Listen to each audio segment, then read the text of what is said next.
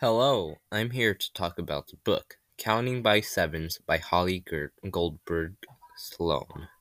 This book is a realistic fiction about Willow Chance, a genius who likes the number 7 and doesn't really fit in with the others. As a result of her genius, she finishes a test given to her in 17 minutes and 47 seconds while she went to her new school, Sequoia. She is the only one in the whole state able to get both a perfect score and in such a short time, which causes people to assume that she was cheating. No one understands her, of course. In a scene of a book of the book, Willow goes on a taxi by herself with a driver, and because of her size and age, the driver is weirded out, and co- but continues to drive. He talks with someone else on the phone and says in Spanish. At first, I'm thinking I'm picking up some kind of little girl, little person going to an airport because she has luggage. But when I get close, I see it's just a girl. I'm telling you, man, it's the, some kind of undercover sting operation. Of course, since Willow is incredibly intelligent, she can understand what he's saying fluently.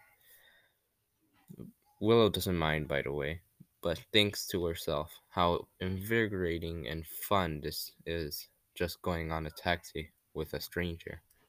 She doesn't do anything risky or crazy much, but being in a taxi was so out of her nature, and being so out of her own comfort zone, she really it really caused her to enjoy herself, which is why she was so happy. Um, she maybe she'll get more out of her nature as the time goes on, but you can read that for yourself. And this is only a little of what the book can give you.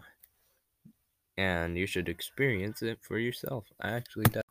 And this is only a little of what the book can fully give you. And you should experience it for yourself.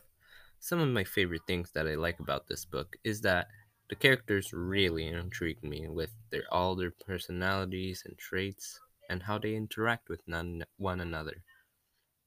I also like the plot of the story, like how Willow being a, in a taxi with another person can change her feelings so much, and the dialogue of the man in the phone, which added a little sprinkle of comedy to the book. Another thing I like is the storytelling because it's it is in first person and it includes what's going on inside of Willow's head, which is a lot by the way, but it just makes all the better. And I give this book a perfect five stars.